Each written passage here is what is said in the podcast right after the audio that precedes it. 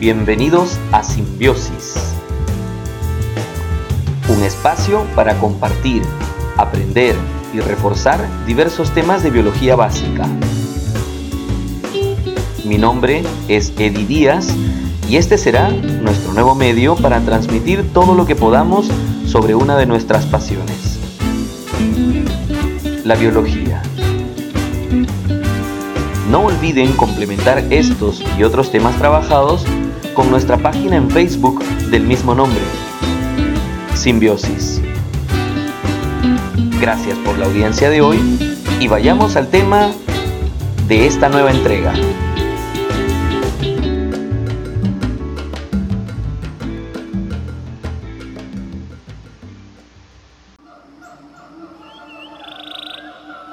Hola, ¿qué tal? Gracias nuevamente por la audiencia. Continuemos avanzando con nuestro curso. Trabajemos hoy genética. Eh, quisiera primero plantearles lo siguiente. Vamos a trabajar una primera etapa de genética estrictamente mendeliana. Me refiero a la genética que planteó y trabajó mm, Mendel y luego podremos añadir algunas otras formas de herencia que no trabajó Mendel, que hoy conocemos, eh, desde un aspecto básico, por cierto. Genética, por favor, eh, con las disculpas de, las personas eh, especialistas en el tema, es, una carrera profesional. Hoy en día la genética ha avanzado muchísimo y lo que pretendo solamente trabajar con ustedes son los conceptos absolutamente básicos, y, pero que nos llevan a más o menos eh, eh, comprender cómo es que funciona este proceso de herencia de características. Primero, tengamos unos conceptos claros. Un gen es un fragmento de ADN que contiene información para la construcción de una proteína. Recuerden que eso ya lo habíamos visto en síntesis de proteínas.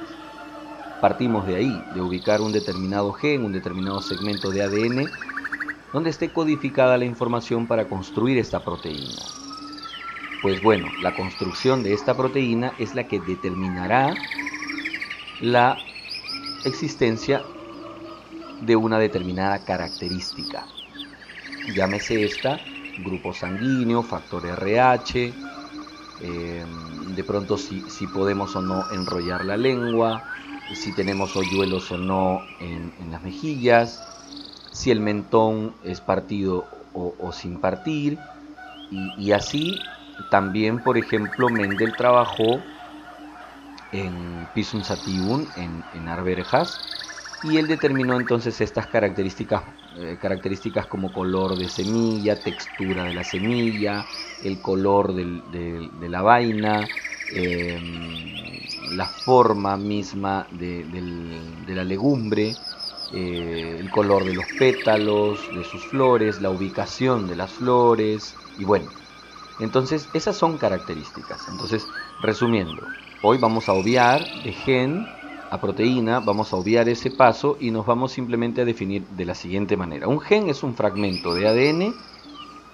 que determina una característica. Nosotros sabemos que de por medio está esta síntesis proteica.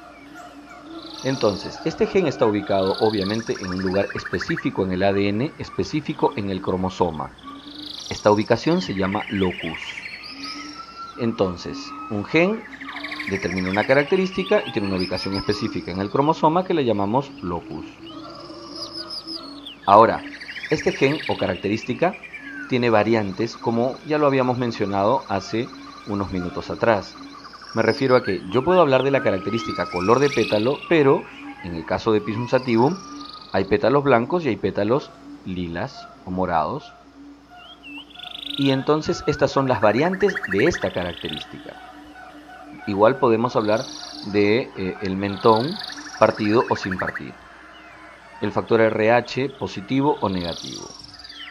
Y bueno, en el universo mendeliano, porque así es como Mendel lo, estableció, lo estudió, y es como la mayoría de características se heredan, en el universo mendeliano solo hay dos alelos para cada característica. Lo repito, en el universo mendeliano.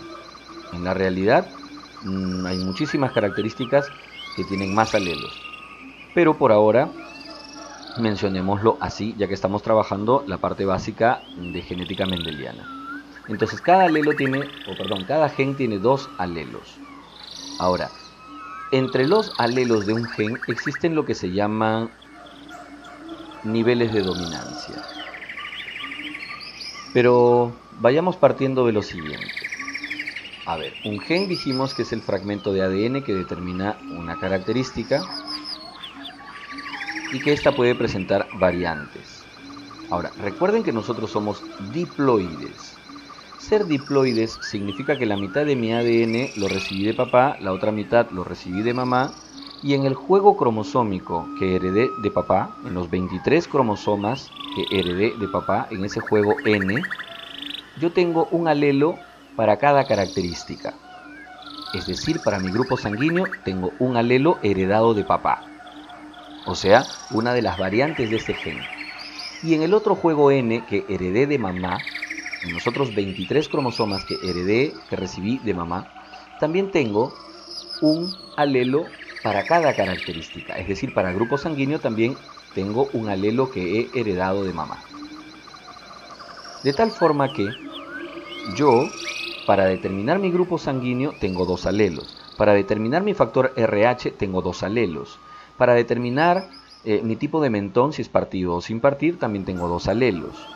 Y en el caso también entonces, como lo vio Mendel en arberjas, para cada característica, un individuo, como es diploide, tiene entonces dos alelos que determinan esta característica. Ahora, como hemos heredado dos alelos, uno de papá y uno de mamá, pues solamente tenemos dos opciones. Que estos alelos sean iguales o que sean diferentes. Cuando los alelos que hemos heredado son iguales, tanto el de papá como el de mamá, hablamos de una combinación homocigote. Y cuando estos alelos son diferentes, hablamos de una combinación heterocigote. Entonces, solo hay dos opciones que tengas una combinación homocigote, alelos iguales, o heterocigote, alelos diferentes. De eso se trata. Bueno, vamos avanzando con los conceptos. Ya tenemos el gen, ya tenemos el concepto de alelo, ya tenemos el concepto de combinación homocigote, combinación heterocigote. Por si acaso los homocigotes les dicen también líneas puras y a los heterocigotes les dicen también híbridos. Y ahora nos falta entender esto de alelo dominante y alelo recesivo. Cuando tenemos una combinación heterocigote, es decir, alelos diferentes, entonces en el universo mendeliano, uno de los alelos se expresa por encima del otro, es decir, uno de los alelos se va a expresar y el otro no. A este lo vamos a llamar al que se expresa alelo dominante. Y por ende al otro lo llamaremos alelo recesivo. La simbología siempre van a ver ustedes que le ponen letras mayúsculas al dominante y letra minúscula al recesivo y por eso simbolizan siempre a un individuo con dos letritas. ¿Por qué? Porque esas dos letras simbolizan los dos alelos que ha heredado para esa característica.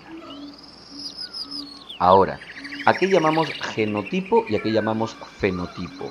Genotipo es precisamente la combinación de alelos que tenemos para determinar esta u, u otras características que estemos estudiando genotipo. El genotipo es la combinación de alelos. El genotipo no depende de nosotros, el genotipo lo hemos heredado. Es el par de alelos que tenemos. Ante una pregunta, ¿cuál es el genotipo de tal característica? Pues empezaremos diciendo si se trata de una combinación homocigote o de una combinación heterocigote. Precisamente eh, aludiendo si son alelos iguales o diferentes. ¿De acuerdo? Em, y el fenotipo viene a ser la expresión de esta característica. Tengan mucho cuidado porque algunas personas siempre eh, de manera muy ligera dicen, ah, son las características visibles. No todas son visibles. Por ejemplo, el grupo sanguíneo no se, no, se percibe externamente en una persona, ni tampoco su factor RH, y, y esas em, son expresiones también de su fenotipo. Entonces el fenotipo resulta del genotipo, sí claro, de la combinación de alelos que hemos heredado.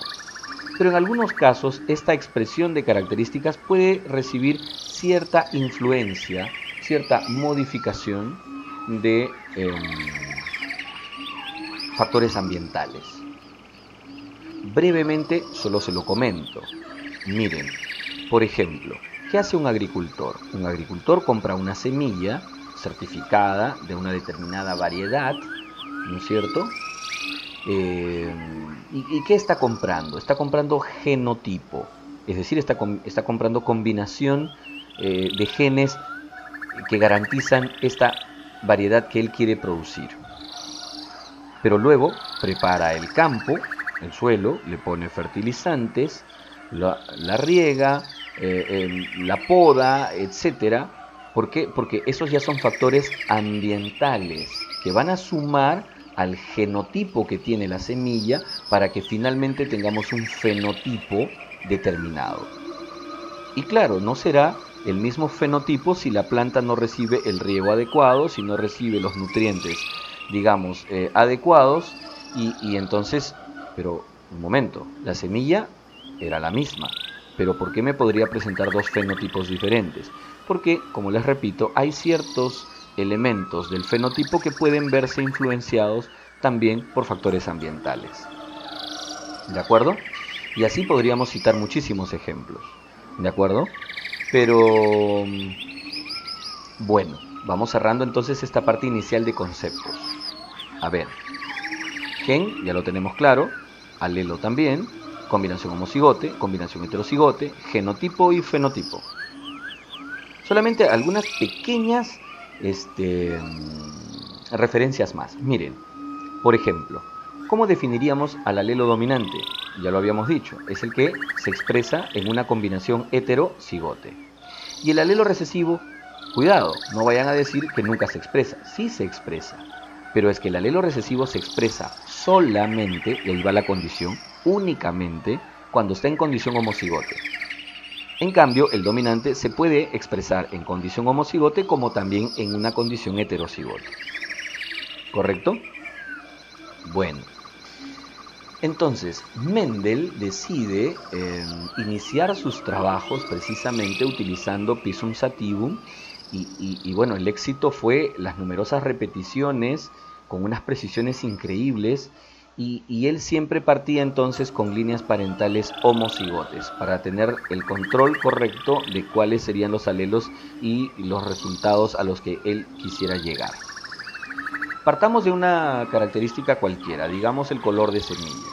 Ojo, esa es la característica. El alelo dominante es color amarillo y recesivo es color verde. Hago una pregunta. Si yo tengo entonces una planta de arberja que me da color de semillas amarillas, esa información que te he dado es el fenotipo. Pero tú podrías determinar el genotipo. Ojo, una planta que da semillas de color amarillas, alelo dominante.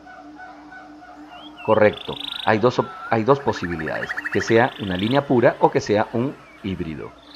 No podríamos eh, saberlo. En cambio, si tengo una planta que me da semillas solamente verdes, es el alelo recesivo, entonces ahí sí puedo con certeza decir, se trata de un homocigote recesivo, porque la única forma de que exprese el alelo recesivo es cuando esté en condición homocigote.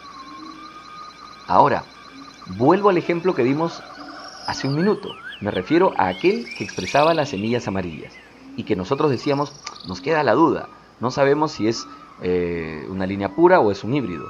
¿Podemos llegar a hallar esto, a determinarlo? Sí, y se llama cruce de prueba. El cruce de prueba consiste en que a este individuo que me expresa un alelo dominante y que no sé su genotipo, puedo llegar a concluirlo, pero tendría que combinarlo con un homocigote recesivo para esa característica. Es decir, en este caso lo cruzaría con una planta que tenga semillas verdes. Y nada, hago el cruce y espero simplemente la F1, me refiero a la, a la, a la primera generación. Espero los descendientes.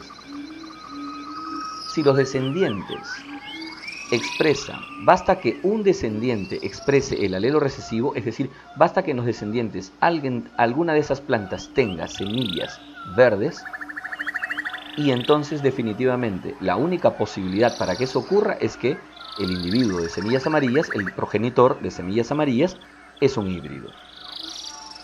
En cambio, si en la F1, en la descendencia, todos expresan solamente semillas amarillas, Esto entonces me está corroborando de que el progenitor de semillas amarillas lo más probable es que sea, o mejor dicho, ya con una certeza muy muy alta, es que él sea una línea pura.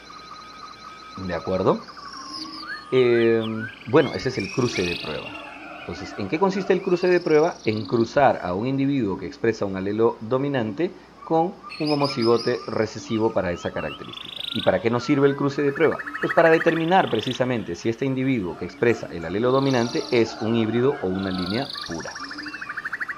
Bueno, con todos estos datos entonces recordemos rápidamente los cruces que hizo Mendel y los principios mendelianos a los que él llegó. El principio mendeliano, el primer principio mendeliano es el de uniformidad, que ya nosotros lo habíamos mencionado hace minutos atrás. Me refiero a que los dos alelos, dos alelos son los que determinan una característica en un individuo. ¿Correcto? Hace minutos atrás decíamos, hey, nosotros somos diploides. Como somos diploides tenemos dos cargas cromosómicas y entonces en cada carga cromosómica he heredado un alelo para cada característica. Entonces, mis características se determinan por los dos alelos que tengo, heredado uno de papá y uno de mamá. Y es lo que también Mendel decía, hey, las características siempre están determinadas en pares. Siempre, ¿no? Son dos alelos para determinar una característica. El segundo principio es el de segregación. Este quiere decir que de los dos alelos que tenemos nosotros para determinar una característica, cuando nosotros vayamos a heredar hacia la siguiente generación, cuando vamos a entregar en herencia estas características, se van a segregar, es el principio de segregación, se van a separar. Y correcto, eso ya lo sabíamos. Meiosis, ¿qué nos decía? Meiosis nos dice, hey, cuando usted va a fabricar gametos, no se olviden, en la fase 1 separa estos cromosomas homólogos de tal manera que un alelo va a ir separado del otro. Uno va a viajar en un gameto y el otro en otro gameto separado. ¿Y cuál va a recibir la siguiente generación? Eso ya depende de cuál sea el gameto que fecunde. Pero los dos alelos que tenemos se segregan y van en gametos separados. Eso es lo que determinaba su segundo principio. El tercer principio es el de dominancia. Este sí es un principio estrictamente mendeliano y que solo está enmarcado pues dentro de los procesos experimentales que él hizo. Me refiero a que de los dos alelos que tiene cada característica, porque ese es otro de los, mm, vamos a decir, beneficios que tuvo Mendel en sus procesos experimentales, es que las características que él decidió utilizar solo presentan dos alelos. Y entre estos dos alelos siempre uno es dominante sobre el otro. El tercer principio es ese, dominancia. Un alelo siempre es dominante sobre el otro. Eh, y el cuarto y último principio es la distribución independiente. Aquí ya trabajó Mendel con dos genes. Y obviamente, él lo que menciona es que a la hora de elaborar gametos, es cierto que los alelos de cada característica se van a separar. Pero en un gameto yo debo llevar un alelo de cada característica, no solo de uno. Sino si estoy trabajando con dos características, los gametos deben llevar un alelo de cada característica. La pregunta era, entonces, los alelos cuando se segregan, ¿quién se va acompañado de quién? Entonces él decía, no, acá se distribuyen de manera independiente. Cada uno se combina independientemente con los dos. Miren que esto es una idea muy cercana al, entrecruzamiento que hace meiosis. Aquí hay que recalcar que Mendel trabajó todos estos conceptos. Él no utilizó la palabra gen, la palabra homocigote, alelo. Esos son términos que se han acuñado después. Y él trabajó todo esto sin saber meiosis y sin saber todos estos procedimientos que conocemos de gametogénesis, etc. Así que ahí está, eh, ahí radica ¿no? la gran, eh, el gran éxito eh, y el reconocimiento de Mendel. Que él parte de procesos experimentales, de analizar resultados, que nos acerca muchísimo al método científico. Entonces, para ir cerrando esta primera parte de genética mendeliana, eh, tendremos entonces que precisar el primer cruce, el primer cruce empieza con dos líneas puras, trabaja con una sola característica, un homocigote dominante con un homocigote recesivo, y el resultado en la F1 obviamente es que todos nacen híbridos, el 100% son heterocigotes, y expresan el alelo dominante. Entonces, si cruzamos una planta homocigote, semillas amarillas, con una que nos da semillas verdes, todas van a salir de semillas amarillas, pero sabremos que son híbridas. El siguiente cruce que hace es ahora un, una autofecundación, un cruce de monohíbridos, es decir, un heterocigote con otro heterocigote, conocido como cruce monohíbrido. El resultado de este cruce nos da genotípicamente tres genotipos diferentes, en proporciones 1, 2, 1, es decir, 25% homocigote dominante, 50% heterocigote y 25% homocigote recesivo. Y fenotípicamente salen dos fenotipos diferentes en proporciones 3 a 1, es decir, 75% expresan el alelo dominante y 25% expresan el alelo recesivo. Este es nuestro cruce monohíbrido. El cruce dihíbrido, o mejor dicho, ya el, otro tipo de cruces que hace Mendel con dos características, también es interesante. Él parte de combinar dos líneas puras homocigote dominante y homocigote recesivo, pero con dos características. De tal manera que entonces la F1, el 100% salen dihíbridos, híbridos para ambas características. Y fenotípicamente expresan los alelos dominantes de las dos características. Pero al hacer este cruce ahora de una autofecundación, es decir, un cruce de dos dihíbridos, este cruce dihíbrido nos da un resultado genotípico muy, muy particular salen nueve genotipos diferentes, pero en proporciones muy semejantes a lo que ya conocíamos en un cruce monohíbrido. ¿De acuerdo? Y el dato más conocido y que más em, estudiamos siempre es el resultado fenotípico. El resultado fenotípico ahora nos arroja cuatro fenotipos diferentes y en proporciones 9, 3, 3, 1. 9 sobre 16 porque la tabla nos arroja 16 resultados porque cada dihíbrido produce 4 gametos diferentes. Entonces 9 sobre 16 nos producen individuos que expresan los dos alelos dominantes. Es decir, saldrían 9 sobre 16 plantas que nos producen semillas amarillas y lisas. Digamos, si la otra característica hubiera sido textura de semilla y los alelos lisa y rugoso. Lisa dominante, rugoso recesivo. Entonces tendríamos 9 sobre 16 expresando ambos alelos dominantes, digamos semillas amarillas y lisas. 3 sobre 16, los siguientes dos resultados saldrían iguales, 3 sobre 16 cada uno, y expresando un alelo dominante combinado con otro recesivo. Me refiero, por ejemplo, al semillas amarillas y rugosas, o de pronto eh, semillas eh, verdes, pero lisas. 3 sobre 16 cada uno. Y, y, el último 1 sobre 16 expresaría ambos alelos recesivos. Es decir, hablamos de semillas amarillas, o perdón, verdes y rugosas. ¿De acuerdo? Entonces, recapitulando, un cruce dihíbrido nos da cuatro fenotipos diferentes en proporciones 9, 3, 3, 1. 9 expresan los dos alelos dominantes 3 un alelo dominante con otro recesivo, el otro 3 combinamos el recesivo con el otro dominante y 1 ambos alelos recesivos. ¿De acuerdo? Entonces, bueno, hemos terminado un breve, breve recuento sobre genética mendeliana, los conceptos básicos que tenemos de genética. De pronto en el siguiente avance haremos una mm, eh, continuación sobre otros eh, tipos de cruces y otros tipos de herencias y ya tendremos entonces más o menos todo eh, este capítulo de herencia por culminarlo para poder empezar con funciones, ¿no? las diferentes funciones en seres vivos. Bueno, muchas gracias por la atención. Saludos a todos desde donde se comuniquen, desde donde nos escuchen. Gracias por su audiencia y como siempre esperamos que se comuniquen también a través de todas nuestras otras plataformas. Gracias. Hasta pronto. Gracias por acompañarnos en esta entrega. Si tienen alguna pregunta o comentario, pueden hacerlo a través de nuestra página en Facebook, Simbiosis. Esperamos contar con su audiencia en los siguientes capítulos y juntos avanzar en los diferentes temas de nuestro curso. Hay mucho por compartir. Hasta la próxima, simbiontes.